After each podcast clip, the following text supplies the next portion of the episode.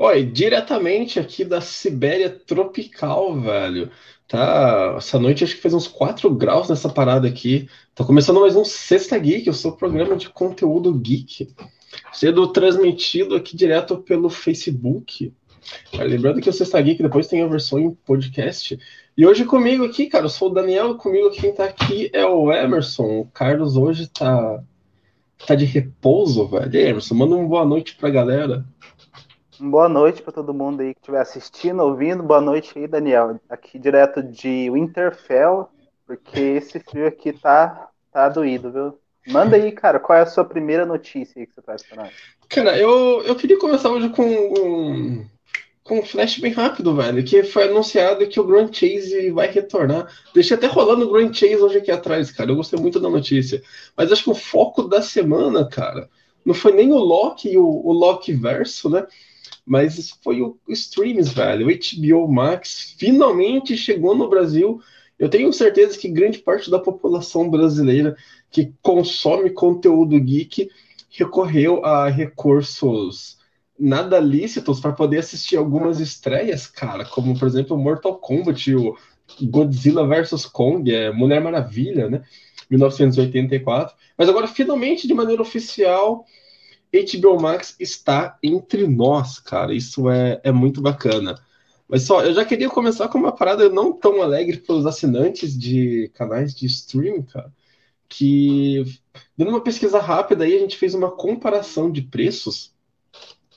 Que é o seguinte: a gente foi pensar os pacotes padrões aí, né? Talvez o que a galera mais assina a Netflix fica em torno de R$ 45,90. Né? Vamos arredondar aí para 45 reais, como mais fácil a gente falando.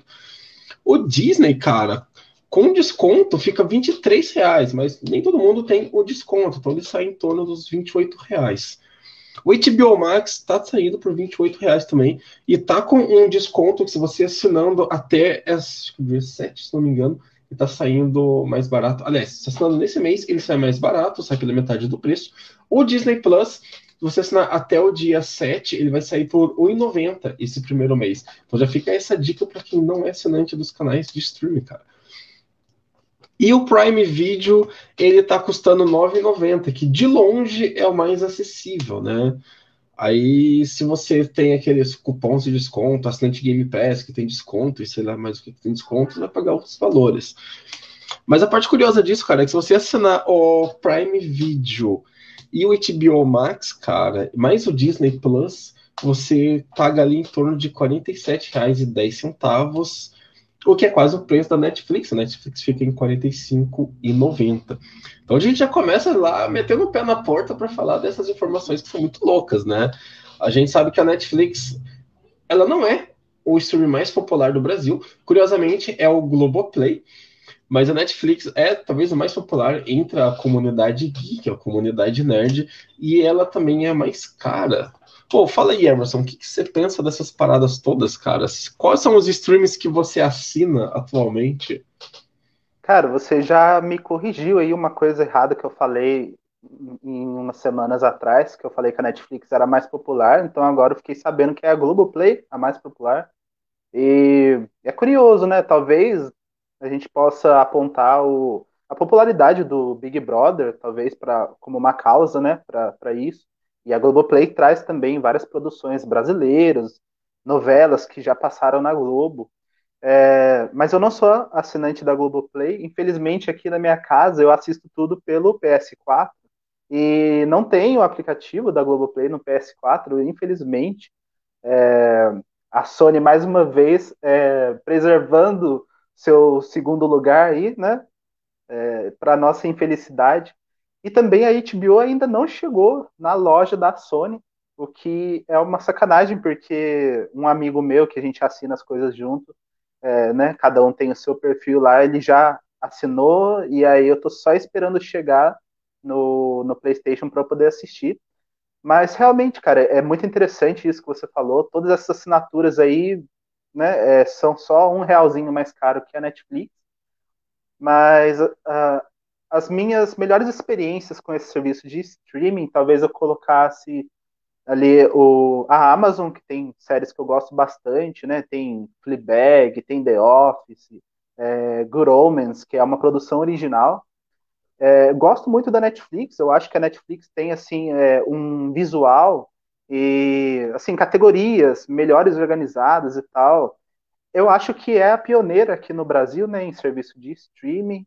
Não sei se eu estou falando outra coisa errada, mas aí eu fico com essas duas. Mas realmente, elas têm uns diferenciais, né? Como, como eu estou dizendo aqui. E essa semana foi interessante que a Disney colocou essa promoção alguns dias depois da chegada da HBO, né? É, esquentando o mercado, né, cara? Nada mais justo, nada mais correto. E eu acho que a chegada da HBO também é um grande ponto alto para fãs do universo da DC, dos heróis da DC. Todo mundo já estava aí satisfeito com a biblioteca da Marvel na Disney, né? E não só da Marvel, mas também de Star Wars, para quem é fã é, as produções inéditas agora de séries da Marvel e finalmente chegou também agora as produções da DC no HBO para poder agradar quem é fã. E eu tô só esperando chegar, cara. Eu quero assistir lá é, Justiça Jovem, as animações da DC, tem um monte que eu não assisti ainda. É, então é isso, cara. Eu tô muito ansioso sim para começar a assistir as coisas da HBO. E só esperando então chegar no catálogo da história da Sony, né, cara? Que aí é a parte difícil. Aí é só sentar e esperar. Cara, é... você falou do, do Globoplay. O... No Globoplay, além das produções originais da, da Globo, que tipo, não vão pra TV, tem, que são muito bacanas, tem uns documentários que são muito legais. Tem um documentário sobre a história do punk, que, que não é uma produção da Globoplay, mas eles trouxeram e é legal pra caramba. Tem também, é, eu não sei se ainda está completo, mas a, até um tempo atrás tinha completo o Doctor Who. Ah, sim. É, e, cara, eu acho que tinha Fringe também, cara. Fringe é legal pra caramba. Então, assim, tem uma série de séries que a gente não acha em outros lugares que, que tinham lá. Mas no Brasil, cara, deve ter, sei lá, pelo menos umas 10 plataformas de streams mais, é, mais usadas. Mas de longe a Netflix, ela acaba sendo a mais popular, mesmo a não sendo a mais assinada, ela é a mais popular. Talvez até pelo engajamento que ela tem nas redes sociais, que ajuda pra caramba. Mas você falou uma coisa que é fundamental, cara. A Netflix é muito organizada. Às vezes eu odeio tanto de recomendação igual que vem, cara, mas ele é muito organizada e é muito bom. A Amazon é uma das minhas. É a minha segunda pior experiência. Uh, a Amazon acha ela muito bagunçada e tem propaganda das séries antes dos episódios, cara. Eu odeio isso. Meu, é, é, é a pior coisa que existe. A gente não quer ver isso, cara. Por que eles colocam isso? O aplicativo na TV trava pra caramba, direto, ficava. Tava assistindo, aí ele caía. Uh, então é, é uma experiência um pouco desanimadora por isso, mas tem grandes séries. Tem Preacher, cara. Preacher é muito bom. Recomendo para todo mundo. Tem. Como é que é o nome da série mesmo, cara? É Sons of Anarchy, Anarchy. que é bom pra caramba, cara. Nossa. Mas a minha pior experiência, cara, de, com séries foi o HBO Go, com o streamers, aliás. O aplicativo do HBO Go, cara, era muito ruim. Tipo, muito desorganizado. Lembro que na época do. Da temporada final de Game of Thrones, Cara, aquele aplicativo era muito travado e você assistia, depois você tinha que caçar de novo a série para assistir, ele era muito ruim. Aí o que é da hora, cara, quem é era assinante HBO Go, migrou para HBO Max, quem é assinante, por exemplo, daquele do DirecTV Go, da, do, da Claro e também que tinha o pacote HBO Go, vai poder migrar para o HBO Max sem nenhum custo. Então, se você já assina essas TVs de assinaturas, você vai poder migrar tranquilamente, cara. Isso é legal pra caramba. Tipo assim, cara, é, é dar um passo muito longo e, tipo, e abraçar todo mundo no meio do caminho, porque isso é bacana. E você falou que tá feito de algumas estreias, cara. Eu separei algumas coisas legais que tá para chegar aqui. Tem Invocação do Mal 3, que é um dos filmes que a galera gosta pra caramba. Eu não acho muito legal, mas é, tem um, um fandom muito grande, cara. É um filme super recente, cara. Tem Godzilla vs Kong, que tá pra chegar. Godzilla vs Kong chega dia 16, cara. Putz, é um filmaço. Aí quem não, não se dispôs a pagar pra ver a partir do vídeo on demand vai poder assistir agora, cara. E sem falar que tem a série dos filmes da DC, cara. Cadê o Carlos pra falar, né? Oh, tem Snyder Cut também. Eu vou invocar o Snyder Cut aqui em nome do Carlos. Mas eu acho que assim, todas as plataformas, é, eu rezo muito pelo dia que vai existir um, uma união dessas plataformas de streams e vai ser tipo TV por assinatura. Você hum. paga um valor só por todas de uma única vez. Porque acaba ficando um pouco pesado isso, cara.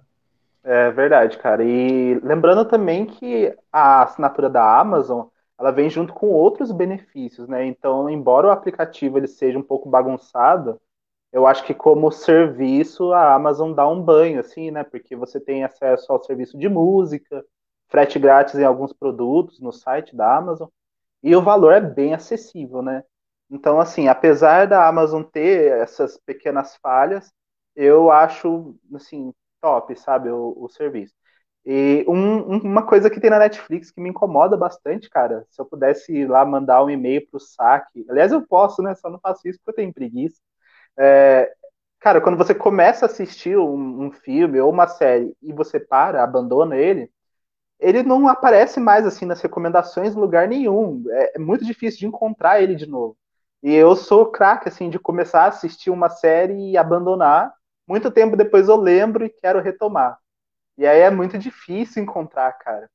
Mas enfim, a Netflix realmente tem o preço mais elevado aí e essa comparação que você fez foi muito interessante mas a gente tem que, se lembrar também que talvez ela seja uma das que mais traz produções originais, né? É, assim, embora eu particularmente não sou o maior fã das produções originais da Netflix, mas tem muita coisa boa. E ela foi a pioneira e eu acredito que hoje ainda continua assim, sendo a que mais produz conteúdo original. É, principalmente em questão de séries, né? Quantas séries que ela tem. E você mesmo comentou que a, tudo que quase tudo que Netflix faz fica muito popular, tem uma grande assim propaganda, todo mundo fica consumindo aquele hype enorme. Então, Netflix, cara, eu acho que vai continuar ocupando o topo aí, talvez para sempre. Mas esse cenário que você falou de, sabe, fazer uma, uma liga aí dos streamings e você pagar só um valor, eu acho que é um negócio difícil de acontecer. Seria bom. Cara, a, a, Netflix, na verdade, eu acho que ela não vai ficar para sempre. Eu imagino que daqui a, a, alguns anos ela vai começar a sofrer. Ela já está sofrendo. Porque a gente tem, por exemplo, dizer, os grandes streamers que a gente tem. Fora a Netflix. Tem o HBO, o HBO Max agora. Tem a Globoplay. Tem o Paramount. Tem Hulu, uh, o Amazon Prime. Tem o, o Hulu, que vai chegar em qualquer momento. Que, cara, esse eu tô muito afim, porque tem muita série antiga, cara. Sim. É, esse eu tô muito afim de quando chegue, chegue logo. Então, assim, o que acontece? Apple TV. Tem a Apple TV. Cara, a Apple TV vai lançar uma série da, da fundação do Isaac Asimov. Maneiro, eu, tô muito, eu tô muito afim de assistir. É, então, assim, todos esses que vão, vão surgindo, eles vão tirando conteúdo da, da Netflix. Como, por é. exemplo, quando a Disney estava para lançar o Disney Plus, uma série de conteúdo Disney sumiu. E eu acredito que isso acaba sendo um fator tipo, muito negativo para a Netflix. Porque ela tem, sei lá, dos cinco, dos quatro anos para cá, ela tem bombado de conteúdo original e tem saído muito conteúdo ruim. Que eu acho que acaba estourando porque a galera assiste. Né? acho que a facilidade da Netflix é o lance de lançar tudo de uma vez e que vai rodando. Às vezes você nem assiste, cara. Tá lá rodando, você tá mexendo no celular e tá subindo lá os números para Netflix, né? Isso é, acaba sendo bom para eles. Mas eu acho que, por um lado, isso é muito ruim, porque sai muita produção que é de baixo nível. É, às vezes tem produção que você pensa que é legal, mas quando você começa, você fala assim, putz, faltou. Não sei se faltou orçamento, se apressaram para sair o filme. Tem aquele. Acho que é Zona de Combate, cara, que até com o ator que faz o, o Falcão do, do Falcão e Soldado Invernal, que aquele filme tem tanta coisa boa, mas a história é tão comprimida que você fala assim, putz, faltou um, um tanto bom de coisa ali para o filme ser agradável, para você recomendar para outra pessoa. Você fica com essa sensação de, tipo, não vou recomendar porque falta coisas. Mas a Netflix, ela tem uma coisa que eu acho muito louca, que é, são as produções, né, vamos colocar a palavra, estrangeiras. Geralmente, tudo que a gente vê vem dos Estados Unidos, né? Netflix tem coisa de tudo quanto é lugar do mundo, cara. Isso eu acho legal pra caramba. Hoje eu tava lendo que a França agora está cobrando 25% de, dos royalties em cima das suas produções. Pela, e justamente não só para poder valorizar o trabalho que eles produzem, mas também para produzir coisas de conteúdo mais elevado. Assim, cara, isso é legal pra caramba. A gente tem produções brasileiras muito boas, a gente tem umas produções muito ruins também, mas tem muito boas. Tipo, Cabra da Peste, cara, é um filme brasileiro muito bom.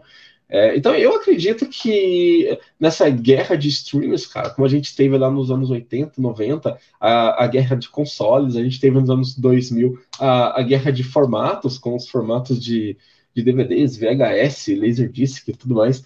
Agora a gente tá tendo a guerra dos streamers e eu acho que daqui para frente isso vai ser muito bom, porque as produções vão começar a subir o o grau de qualidade, por exemplo, as séries da, da Marvel na Disney são excelentes.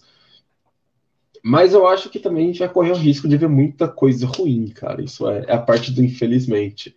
Mas é isso, velho. O HBO Max e os streams no Brasil. Muito bom apanhado, cara. Muito boa análise. E aí eu acho que a gente já pode passar para o próximo tema, que foi uma produção aí que chegou no streaming da Disney há pouco tempo, que é o Luca filminho aí, animação. É um ótimo filme para você assistir assim no, no fim da sua noite, antes de dormir, mas não porque é ruim, mas sim porque ele é leve, te dá um, um desestresse, assim, sabe? Você fica calminho. Mas enfim, cara, esse, esse filme da Disney, é, ele meio que veio, ele chegou meio que na surdina, né? Ele não fez tanto, tanto barulho, não teve tanta falação.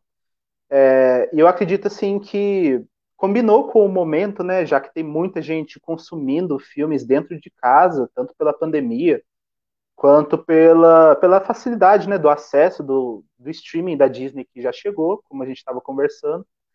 E esse filme, então, ele foi uma aposta mais modesta da Disney, né? Ele tem um desenvolvimento de uma história, parece até que é num microverso, sabe? É em torno ali de quatro pessoas só e tal. Então ele é uma aposta menor, Manda ver. Deixa eu só fazer uma perguntinha aqui. É, o Lucas se passa em qual país? Itália. É. E, e, inclusive isso é muito interessante, é, assim a ambientação do desenho, sabe? Ele tem bastante assim elementos ali típicos da cultura. É, é, é interessante de ver também como os personagens têm traços da, da etnia, né, do, do pessoal de lá. Enfim, mas do que, que se trata o enredo desse, dessa animação? O Luca, ele é uma criatura aquática, é tipo um peixe antropomorfo, com uma forma humana, que tem sua família vivendo numa sociedade subaquática. Mas ele nutre assim uma grande curiosidade, um amor pelo mundo terreno ou terrestre, não sei qual que é o certo.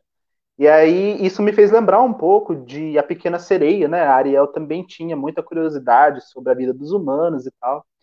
É, as paisagens, assim, a qualidade do desenho é muito bonita, é nível Pixar, né? Como a gente já espera, padrão Pixar. E, e isso me fez lembrar, ao mesmo tempo, Procurando Nemo, que é outro desenho que tem muitos cenários, assim, embaixo do mar, muitos elementos, assim, da natureza aquática e tal. E, e aí o Luca é uma criança, tem sua família, e ele começa a descobrir as coisas do mundo terreno. E aí, em determinado momento, ele descobre que ele pode sair da água e assumir uma aparência humana. Ele descobre isso com um amiguinho dele chamado Alberto, se eu não me engano.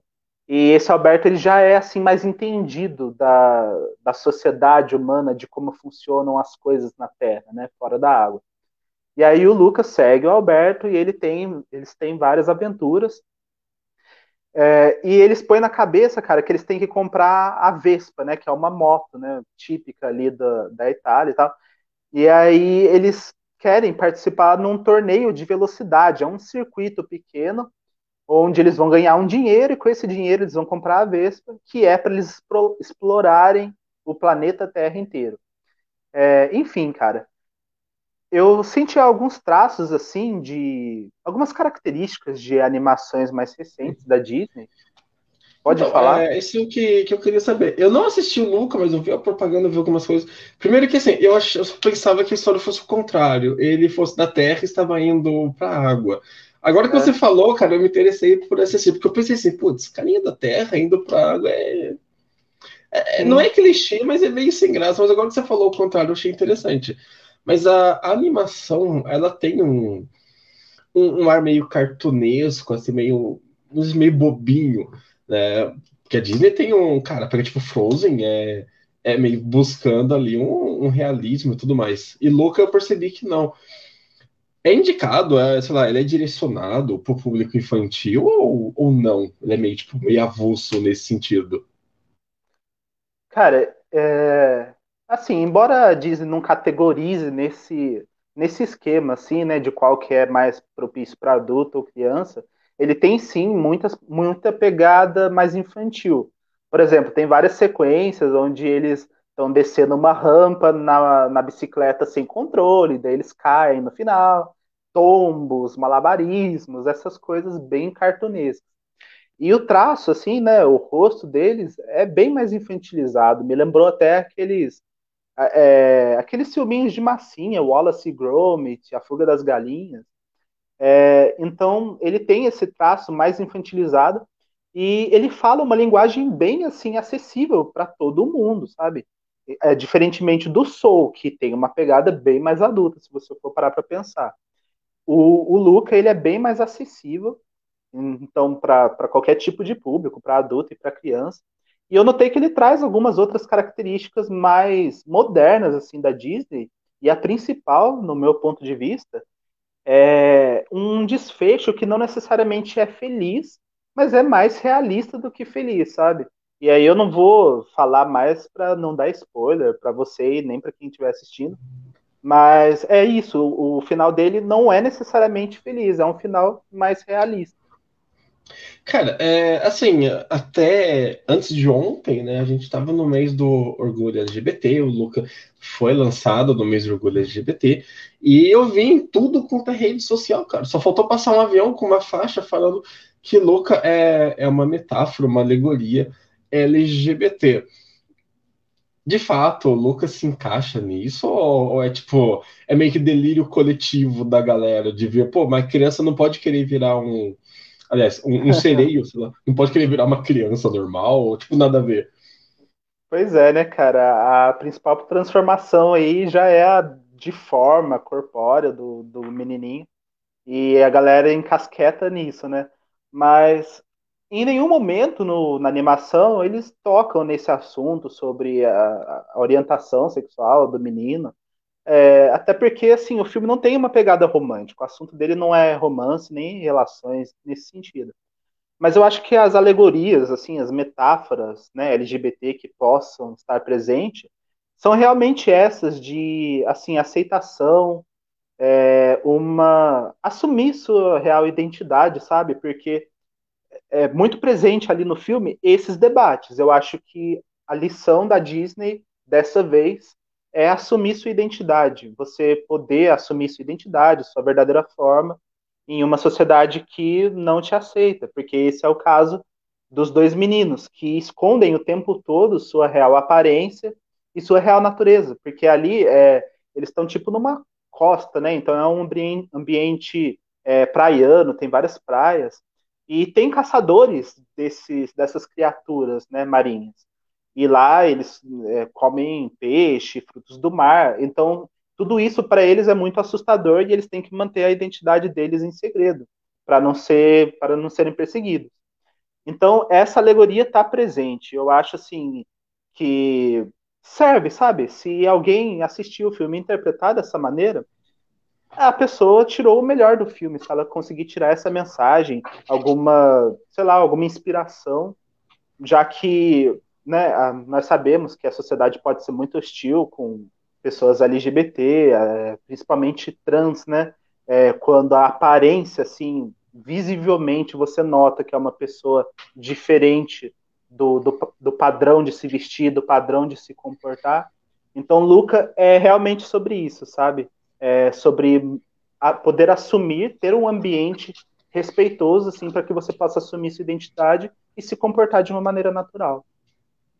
Cara, é, você falando tudo isso, eu comecei a pensar que boa parte dos filmes, é, filmes infantis mesmo, eles trazem essa temática, claro que cada um com um, um discurso diferente, um debate, um ambiente diferente e tudo mais. Mas geralmente filme infantil ele tem essa pegada de que é para criança se assumir, ou tem uma liçãozinha de moral para respeitar todo mundo, que todo mundo é diferente. Principalmente, eu acho que depois de 2010, que isso acaba ficando um pouco mais mais presente nos filmes, não é mais só filme de, de romance e tudo mais. É, então, meio que, de certo modo, cara, ele é, ele é bem amplo, né? Eu achei legal que você foi a única pessoa que eu vi, cara. Eu peguei um, uns debates grandes sobre isso, que falou isso, que ele, tipo assim, ele traz o debate, mas ele não fala que é isso. Aí eu caí numa outra, numa outra piração de um carinha esses dias, que foi sobre o. Não tem nada a ver, mas também tem a ver sobre o Matrix agora ser encarado como uma alegoria de extrema direita, sendo que o filme ele era para ser uma metáfora trans, né? Aí um carinha falou assim, velho, que a arte, ela é algo, arte, arte no geral, né? Ela é algo que está predisposta a sofrer com a assim, com a mentalidade das pessoas. Então a gente pode interpretar ela como a gente consegue, né? Porque também não adianta você querer colocar uma coisa num filme que, que não cabe. Mas você falando do Luca, eu, eu achei isso interessante porque é, eu acredito que quando um assunto é muito repetido na, na internet, cara, ele acaba sendo muito esvaziado, é mais tipo a galera chega e rotula ele. Mas você falando que ele, que ele é amplo, que ele traz o debate, isso é legal. Não que ele force uma situação, alguma coisa do tipo. Porque eu odeio essa sensação de que quando as pessoas rotulam muito um filme, ele acaba se tornando isso porque ele foi rotulado, né? Então, tem uma série de filmes que, que já passaram por isso. Achei interessante, cara. Eu vou assistir. Bom, o, o Luca, velho, na sua avaliação geral, ele vale a pena assistir, ele compensa. Fora do, do horário antes de dormir, cara, eu acho que é interessante explicar que é, ele tá nessa classificação não por ser um filme que dá sono, mas por ser um filme leve, né? Sim, sim. Ele. Cara, respondendo a sua pergunta, então, ele vai ser um desenho, uma animação esquecível da Disney, sabe? Não vai virar um clássico, tipo assim, colocar ele ao lado de Toy Story, por exemplo, sem comparação. Até porque é um desenho que começa e termina, sabe? E um dos pontos negativos é que o último ato dele passou muito rápido, então tinha vários personagens interessantes que poderiam ser ter a sua conclusão melhor trabalhada. Inclusive, não só uma alegoria LGBT, que é um assunto assim muito pertinente para o nosso, nosso tempo, mas eu notei outras duas características de personagens, que inclusive eu coloquei na análise que saiu lá no site. Quem estiver assistindo, visite o nosso site, onde tem análise de filmes, é, de jogos, listas e notícias. É, então, cara, eu notei outras duas características, que é o pai de uma menininha principal, que é amiga do Luca, ela é uma das personagens principais, ele é deficiente. E eles tratam isso de uma maneira muito natural, sabe? O, o moleque chega nele assim e fala: O que aconteceu com o seu braço? Ele fala: ah, aconteceu isso. E é de boa, sabe? Ele é um pescador deficiente, ele não tem um, um braço. E aí, mais pro, pro fim do filme, revela também que, que ele é divorciado da mãe dessa menininha, que é uma das personagens principais. E dá a entender que eles têm uma relação assim tranquila um com o outro, sabe? Quando a gente pensa no divórcio, sempre parece alguma coisa problemática, litigiosa, principalmente quando rola a questão da guarda. Mas não, eles falam de uma maneira também super tranquila. E aí isso me fez pensar, né, como que é, assim a Disney está tentando abraçar é, e muito pertinente, né, fazer esse movimento. Várias questões assim sociais sem muita lacração. E o que, que eu digo assim com lacração? Sem fazer esse, esse rótulo que você falou, né? Porque quando rotula, é, realmente parece que o, o filme vira em função do rótulo que ele recebeu. E a Disney está colocando de uma maneira super natural. Se tivesse realmente explícito uma relação homoafetiva nesse, nessa animação, acho que seria tranquilo também. Mas não, não é explícito. E quem pensar no filme como uma metáfora LGBT, assim, eu acho tranquilo, eu acho que serve, mas também quem tirar outras lições do filme também serve. Mas eu achei muito legal esses movimentos da Disney. Outra característica mais moderna, além dos finais mais realistas, são cenas assim é, muito psicodélicas, sabe? Quando parece que o personagem ele parece que entra dentro de um sonho, mas isso não é tão moderno. A gente sabe que tem em animações antigas da Disney, mas parece que está sendo repaginado agora. E são bonitas essas cenas, sabe? Parece que eles entram num clipe antigo do Pink Floyd, sabe? É, mas é muito interessante. E outra característica moderna, cara, é uma espécie de arquétipo da vovó engraçada. Isso tem em vários desenhos, sabe? Aquela vovó que chega só para fazer as piadas mais inesperadas. Ela tá nesse filme também. Então, é, voltando à pergunta que você me fez. Não, pera, deixa, eu, deixa eu te interromper e fazer mais uma pergunta. Você falou de arquétipos de personagens. A Disney, é, isso para mim é um, é um, vacilo muito grande. A, a, DreamWorks também faz isso, mas a Disney faz com maior frequência. Tem algum personagem que, ou visualmente, ou pelo comportamento, ele parece ser deficiente intelectual? Que, por exemplo, sempre tem um cara, na Moana tem o um galinho lá, que eu esqueci o nome, que ele parece que é piradinho da cabeça. No. Acho que no Procurando Dora, eu acho, tem aquela. Não sei se é o Neon Marinho, que é o Geraldo. Então, assim, sempre ah, é. tem, cara, um, um personagem que parece que tipo, tem algum problema, uma deficiência mental, um problema cognitivo, alguma coisa. Tem isso no Luca? Cara, tem uns personagens. Tem um personagem específico que é um tio dele, que é muito cabuloso, assim. É, mas eu acho que não, não se encaixa. É, mas eu entendi isso que você falou, realmente tem esses personagens. Mas, assim, estigmatizar a doença mental como alguém que é bobo, assim, que não sabe conversar, eu acho que é um tiro na culatra, acho que é alguma coisa que deveria ser evitado. Tanto que eles nunca relacionam, né, esse personagem bobão com alguma doença mental ou transtorno. E talvez a gente acabe vendo em alguma próxima animação da Disney algo nesse sentido. Se ela realmente está tentando abraçar né, as, as diferenças, a diversidade, por que não também trazer algum personagem deficiente intelectual, já que nesse teve um deficiente físico. Então é muito interessante. É, mas só para fechar esse assunto, assim, voltando à pergunta que você tinha me feito, se vale a pena assistir, eu acho que esse filme deveria ocupar, sim, a sua noite antes de dormir, porque ele vai acabar sendo esquecido e ficar camuflado no meio de tantos clássicos e coisas hypadas da Disney. Mas é, é uma boa experiência. Bom, uh, acabando o Sexta Geek aqui, eu vou colocar para assistir hoje, então eu achei interessante. E você falou de personagens que são naturalizados, né? O, deixa uma recomendação. O Clarence Otimista, velho, tem um, um, casal de lésbicas e, tipo, ninguém tá nem aí para isso. O próprio Clarence, a mãe dele, tem um outro, tipo, ele tem um padrasto, né? Ninguém, cara. E tem um personagem que eu acho que não tem um braço, talvez se não tiver enganado. Mas eu vejo que isso está sendo trazido para essas obras infantis com uma frequência maior. E tá vendo assim, mano, tem é isso e a gente não vai falar sobre, porque não tem que falar sobre. Não precisa explicar, porque olha, esse personagem é assim por causa disso, disso, disso. Exatamente. Ou tipo, você tem que aceitar isso, isso, isso, isso, isso. Aí eu entendi perfeitamente quando você falou que Luca tem personagens, é, vamos dizer assim, diversificados, né? mas que ele não lacra, né? Não tenta forçar uma situação para a gente entender esse personagem e, e, romantizar em cima. Que é uma coisa que, por exemplo, o Steven Universo faz no começo, quando começa a apresentar alguns personagens e depois ele abandona. Acho que perceberam que não deu muito certo. E pra gente, eu acho que é um pouco mais velho, acaba sendo uma situação até um pouco chata de assistir na maioria das vezes. Mas é bom saber, cara, que tem personagens assim que eles só acontecem, né? Como tem que ser, né? Só tá lá e é, já era. Não tem muito o que falar sobre, não. A gente é. entende que tá lá e a gente vai, vai partir daí para levar para o mundo real esse comportamento, né? Maneiro, cara, maneiro.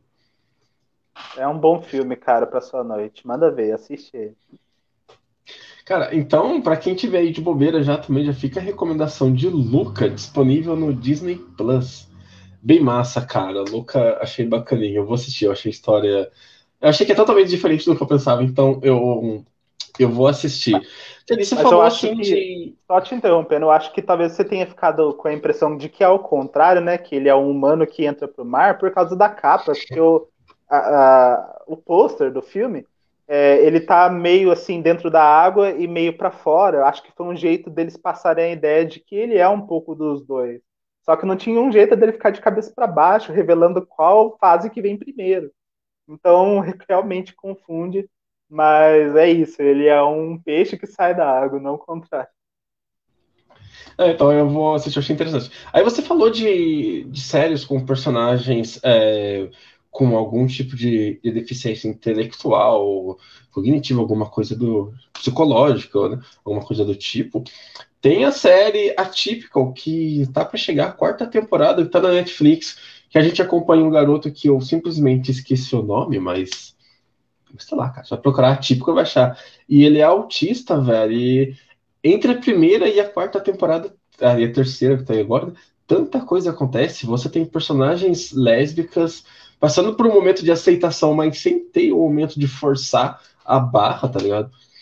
Você tem é, relações extra, extraconjugais, que esse aí é surpreendente na série. Então você tem tanta coisa nessa série, cara, que, que eu recomendo. Fica de recomendação aqui já. Se você quer assistir alguma coisa também que traga um conteúdo diferente aí, cara, que foge do estigma do que o, a pessoa que é deficiente ela é o bobão, assista a Typical. E falando de fugir de estigmas, cara, essa semana eu, eu devorei, cara, no, no sábado, uh, nem, nem durou a semana, acho que no sábado mesmo, devorei. Diretor nu. Sabe quando você uh, tá na Netflix, tipo, oh, o que que eu vejo? O que eu vejo? Aí você vê uma, uma thumb, sei lá, um, um, cartaz e fala, pô, vou clicar nisso pra ver. Então, mas, nunca aconteceu mas, com o diretor mas, nu. Mas estava o diretor nu na thumb ou não? não, exatamente. Eu nunca assisti por isso. Porque na minha cabeça capô diretor nu. E tinha, se eu não me engano, antes ficava o nome diretor nu e atrás tinha uma cena que era uma sugestão de algo sexual. Eu sempre vi aquilo e nunca assisti, porque eu falei, putz, eu não quero assistir um soft porn aqui na, na Netflix. Mas aí essa semana, a semana passada, cara, eu passando assim. Eu liguei, liguei a TV e, e tava na tela principal e começou a rodar o teaser. Aí eu vi que era comédia, que tinha um ar de comédia, cara. Aí eu falei, caraca, parece ser legal. Daí eu coloquei para assistir. Tem duas temporadas e eu acredito que é, a segunda temporada seja uma temporada final. Aí eu falei, cara, vou assistir, né? Pô, parece engraçado. Cara, e, na boa, é, é, totalmente tudo que, que eu não esperava.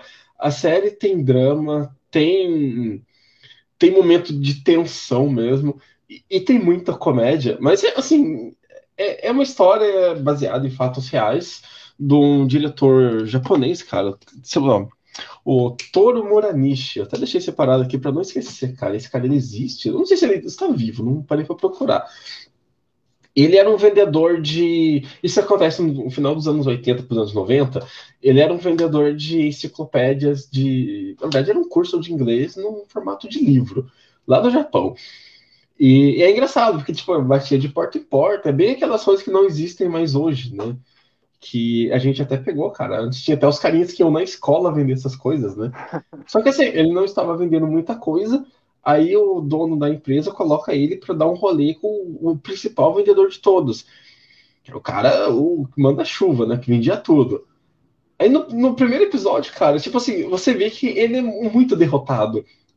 Nossa, é, tem uma, começa com ele num fliperama, numa casa de patinco, e ele tá se masturbando. Tipo assim, não aparece nada, mas a, a, composição da cena já é engraçada, tá ligado? Porque ele tá no banheiro muito sujo. Você fala, putz, mano, o cara é muito. É tipo hora do almoço. O cara é muito derrotado. Aí é, vai com esse cara aí, que é o cara que, que vende pra caramba. Eles chegam num, pra vender pra um cara, e esse cara parece tipo um, um chefe da Yakuza, com uma puta tatuagem nas costas, uma cara de mal. Primeiro ele aborda a esposa dele, vem com uns papos assim, uns miguezinhos, e a esposa leva para casa e na casa para tentar vender para ela e acaba conhecendo esse cara. E o cara, tipo, muito bravão ali, tava só de uma cuequinha, com umas tatuagens nas costas, aí você pensa, putz, cara, ele trombou com o cara da Yakuza e, e vai se dar mal. Aí no decorrer da, da conversa, ele vai falando para esse cara da suposto Yakuza que, que ele deveria aprender algumas palavras em inglês para poder conquistar meninas de fora do país quando ele tivesse negócio. Ele passa umas palavras assim é, que são usadas em, momentos sexuais, tipo um, my God, beautiful. e tipo assim, aí vai rolando uma cena muito doida que esse cara da Yakuza começa a simular sexo com ele e, e gritar beautiful, my God, dá uns tapas na bunda dele. E você vê tudo aquilo, você fala, meu, não acredito que tá acontecendo isso. E a esposa tá na casa, só que a esposa tava no outro cômodo. A esposa chega, vê, eles terminam de conversar. Aí na hora que ele sai, o cara que é o, o que vende pra caramba fala: Pô, como é que você conseguiu sair de lá, cara? O último que eu levei lá apanhou pra caramba e ficou hospitalizado. É, é tipo assim, só nesse primeiro episódio você fala que, putz, cara, a série tem um, um, tom cômico muito bom. Aí esse cara não era da Yakuza, ele só tinha uma tatuagem muito louca mesmo. Aí ele vai pra casa dele, cara, tipo assim, a relação dele com a esposa dele também é, é uma droga. O primeiro episódio mostra que ele é um lixo mesmo.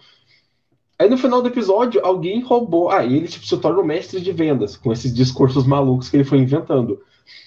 Cara, ele sabe, tipo assim, umas cinco palavras em inglês. Acho que é, é falar beautiful, my God, perfect, good, e tem mais uma que ele fala, cara. Basicamente só cinco coisas. E acho que é excelente que ele fala. Aí no final alguém roubou a empresa, a empresa meio que falida. Aí ele conhece um outro carinha que começa a apresentar para ele o pornô, umas, umas revistas eróticas. E no Japão é tudo muito censurado. Então, meio que, tipo assim, o máximo que tinha eram seios aparecendo. Aí, esse carinha que apresenta a revista para ele, ele ia nos bordéis e gravava o áudio de, de pessoas transando e vendia esse áudio. Aí você vê que, cara, é, é muito fora da nossa realidade de hoje. É muito anos 80 mesmo. Sim. Aí o que acontece? Ele tá com esse carinho, né? Vendo a, a, ele gravar tudo mais. Aí ele pega e escreve na fita lá vendedor fracassado, não, esposa de vendedor fracassado transando com amante. E a fita vende pra caramba porque tinha um título e ele vendeu uma história. E a série toda se, é baseada só fica nisso, cara. É ele vendendo histórias pornográficas. Nunca é só o pornô pelo pornô. Aí que o negócio fica legal, cara, porque você não espera isso. Vamos mandar. Então, cara, mas já que é uma série, assim, se eu entendi bem, é sobre produção de filmes pornográficos, é, rola cenas de sexo explícito, como é que é essa parada nesse, nessa série?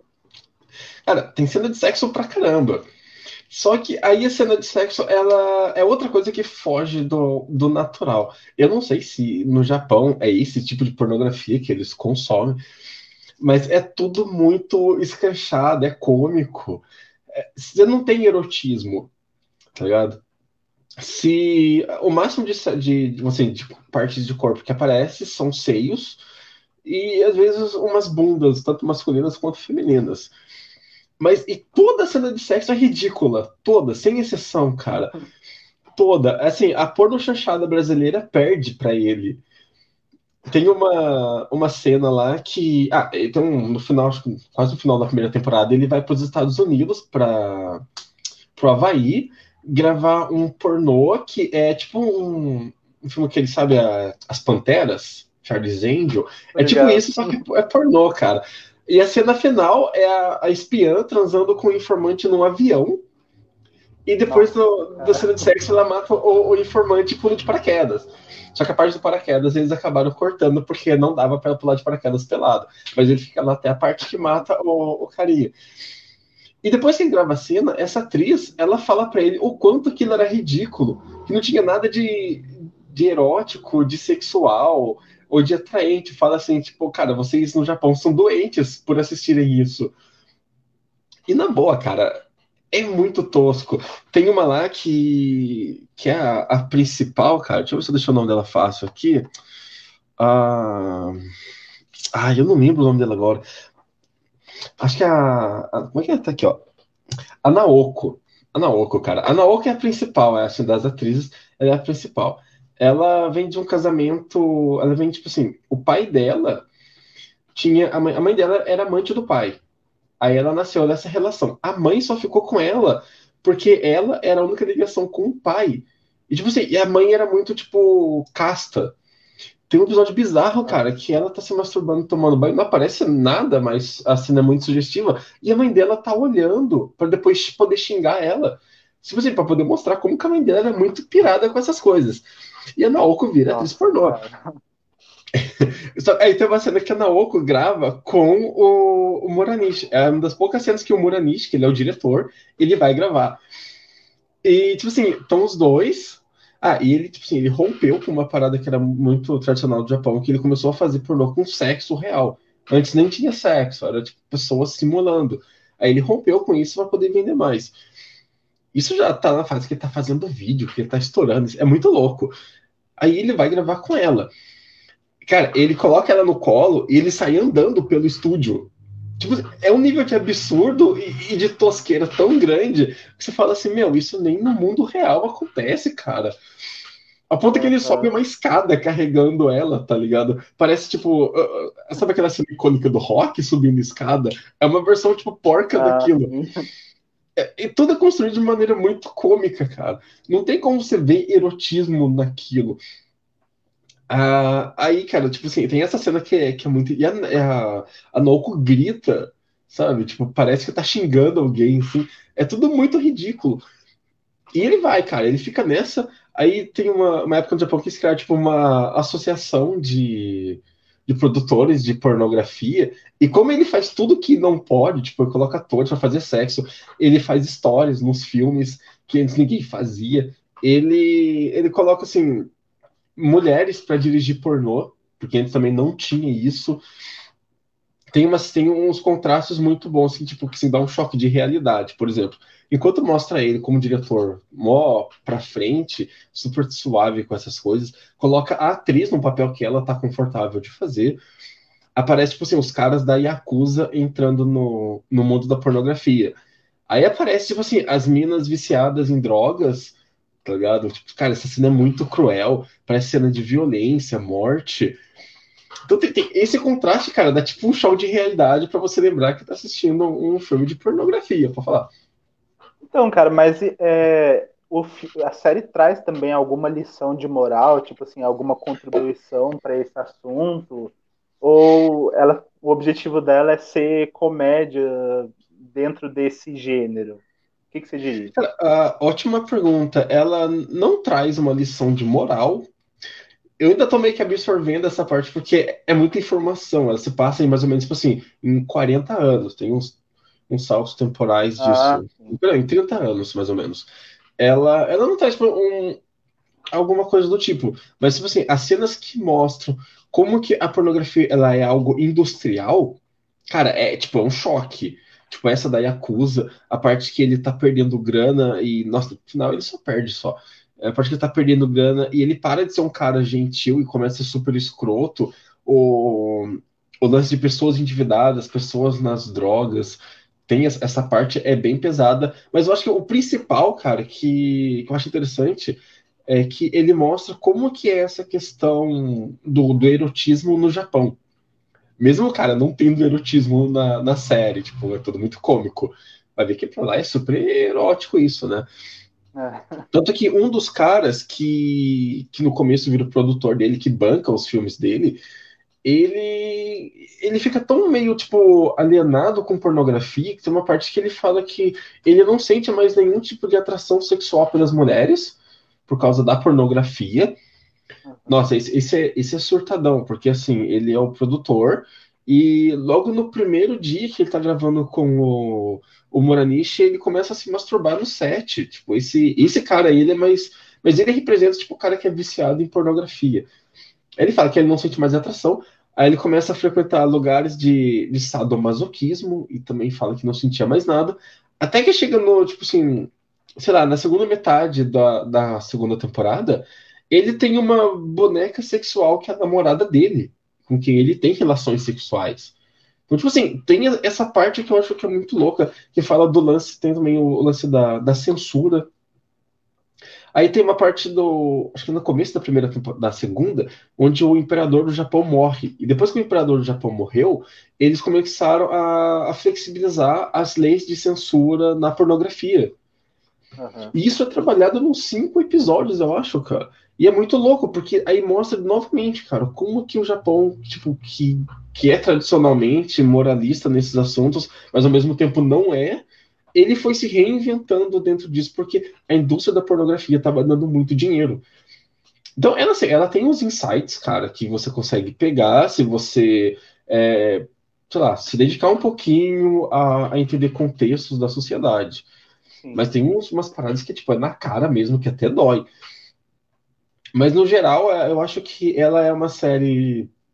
Ela é baseada em história real, mas é meio ficcional, porque tem coisa que tipo, ele sair carregando a menina no colo pelo estúdio e subir uma escada. Eu não acho que isso aconteceu. Ela acaba tendo um ar cômico muito forte, mas ela traz bastante sobre a, a cultura japonesa, cara, que é algo que raramente a gente vê isso sendo explorado, esse lado mais erótico do Japão. A gente vê coisas como pessoas casando com bonecas, pessoas casando com hologramas, mas é, dessa forma eu acho que é uma coisa única que eu não tinha visto ainda. Aí no final da segunda temporada ele tá todo quebrado, ele vai ficando quebrado, vai perdendo. Ele investe na primeira TV de pornografia, e é curioso porque ele compra num canal religioso, tá ligado? Tipo, ele compra um canal religioso para poder fazer uma TV que é 24 horas pornografia. É, essas paradas são doidas, cara. Eu, eu recomendo para todo mundo. Não é uma série que você assiste, tipo, é, com suas mães, sua mãe e seu pai do lado, porque tem cena que, apesar de ser idiota, é constrangedora pra caramba mas não tem nada muito erótico, não, é mais é. cômico. Mas interessante, cara. É, é importante lembrar que são seres humanos que estão ali, né? É, atuando naquele, naquele negócio. E tem também todo um mercado que funciona de um jeito que eu desconheço, acredito que seja desconhecido para nós aqui na nossa cultura. E do jeito que você falou, acho que pode ser uma boa perspectiva, né? Um bom jeito de olhar assim para essa situação. Mas, assim, é, só ficou uma última dúvida. O cara, assim, era tanto loser, era tão loser, e qual que foi, o que aconteceu com ele no final? Ele se deu bem? Cara, ele, ele, ele tipo assim, ele foi a vanguarda da pornografia, ele começou a inovar com um monte de coisa. Só uma coisa curiosa, existem umas revistas, isso eu nunca, cara, imaginei isso, que eram revistas pornográficas, né, que tinha censura, na, geralmente na parte da genitália, e as crianças raspavam, tipo raspadinha. Aí algumas Nossa. revistas você raspava e tinha cena embaixo, algumas não. Porque aí, caso a censura pegasse e raspasse a revista, muito difícil ela ia raspar uma que, que fosse raspável. Cara, isso eu achei muito louco, tá ligado? É algo tipo. Tipo, Luther, é, sei lá, Luther Box de pornografia. Mas ele vai, cara, ele vai, vai, vai pra ascensão, depois ele, pum, despenca. Tem um cara que era o, tipo, o secretário dele, que passa a perna nele. Aí ele arruma um problema com a máfia, problema com a polícia, problema com política. No final da segunda temporada, que eu acredito que seja o último episódio, porque a série ela fecha a história ali, ele tava gravando tipo vídeos aleatórios, não tinha mais todo o recurso que ele tinha, e ele tava num, ele termina num trailer, assim, tipo um, tipo uma van, com dois assistentes, conversando com, com os dois. De repente, eles, eles tipo, ele meio que dá uma pirada, leva a menina para fora do trailer e começa a, a, gravar um filme com ela, mas sem cena nenhum, só com insinuações. Isso no meio de um cruzamento gigante. E como ele era muito famoso, a população fica em volta para assistir e para ovacionar. Aí quando a polícia tenta prendê-lo, a população meio que não deixa, tá ligado? Porque ah. eu não sei se isso aconteceu, mas mostra o quanto ele era prestigiado ali no Japão. Eu acredito que ele caiu e caiu pra caramba, mas eu vi que ele tem um anime produzido e um filme de animação 3D, cara, que não tem nada a ver com pornografia. Agora eu não lembro os nomes, mas ele se arriscou para outras áreas também. Eu não sei como, como isso foi terminar, mas é, mas é bem legal, cara. Eu recomendo a série ela tem coisas muito boas, momentos que você fala assim, cara, não acredito que isso aconteceu. Eu vou dar um spoiler aqui. A Naoko, ela é uma personagem. O nome dela na série é outro nome, o nome Naoko é tipo o nome de atriz pornô. Ela quando ele fala que vai parar de gravar com ela, porque ela meio que vira garota, garota propaganda da empresa. Quando ele fala que vai parar de gravar com ela, vai desistir do pornô e tudo mais, ela chega para ele e pede para ele matá-la porque ele fala assim: ó, você criou a, Na a Naoko, agora você tem que matar a Naoko. Aí ele se recusa e ela tenta suicídio. Cara, isso é, é muito forte, tá ligado? É, é, talvez assim um, um, dos momentos mais impactantes, mas não é o momento mais impactante da série ainda, cara. Eu recomendo, fica, fica aqui, cara. Tá disponível na Netflix, tem duas temporadas. A segunda temporada chegou recentemente.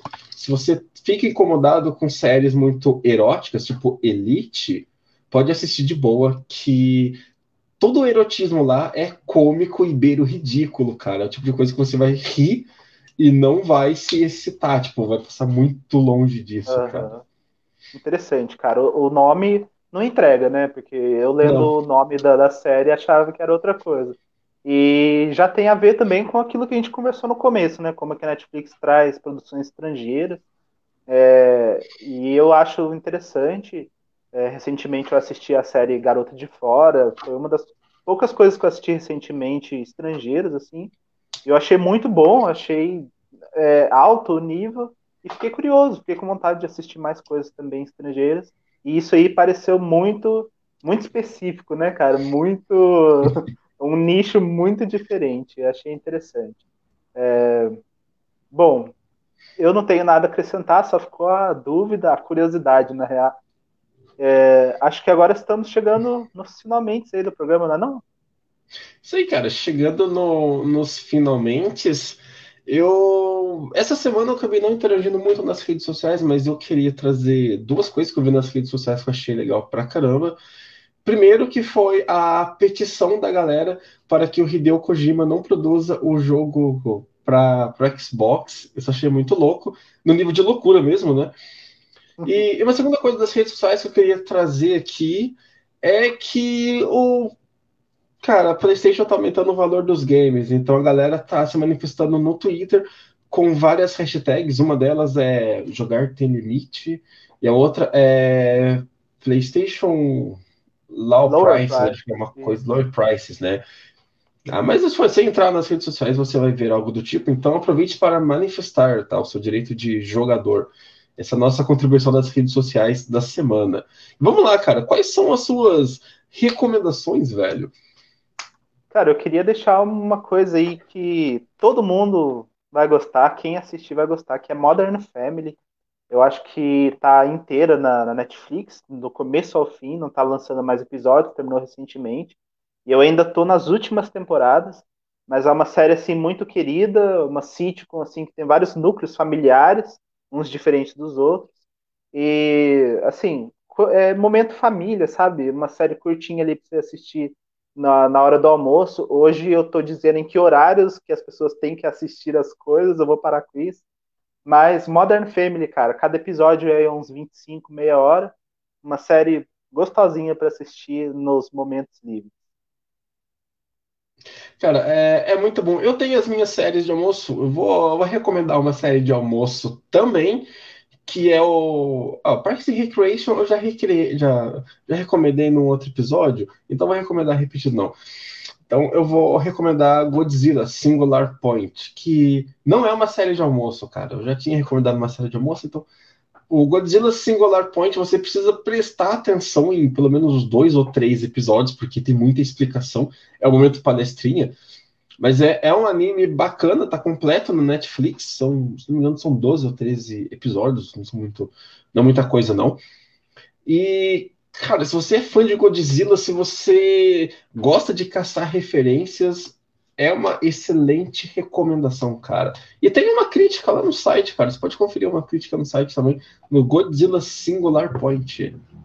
E isso, cara, eu vou fazer a recomendação do Carlos aqui, que é o Game Pass. Carlos, toda semana recomendo Game Pass, então, em homenagem ao Carlos, recomendação do Carlos, Game Pass e Final Fantasy. Final Fantasy 1 ao 6 tá chegando no Brasil em português, cara. Isso é legal pra caramba. Vamos encerrando então. Você quer, quer deixar um recado de despedida hoje? Ah, eu quero só agradecer quem assistiu, quem ouviu, é, pedir para vocês acompanharem nossas redes sociais. Tem o nosso site oficial, geeksapiens.com.br nossa página no Facebook, onde a gente compartilha cada conteúdo que sai lá no site. É, a mesma coisa para o Instagram, tudo que sai lá a gente está postando. No Twitter, lives na Twitch, que esse cara aqui, opa, desse lado, ele é o cara das lives, está sempre jogando vários jogos. Quem é nostálgico aí, tem jogo pra gente nostálgica também. Nos siga nas nossas redes sociais, acompanhe nossas lives. Toda sexta-feira tem esse programa, Sexta Geek, e ele vira podcast também lá no Spotify. Então, pode compartilhar e seguir também. E é isso. Eu já vou me despedindo e dizendo boa noite. Cara, e, e depois disso tudo, eu só digo boa noite e, e durma com bastante coberta, porque tá frio. Falou. Falou.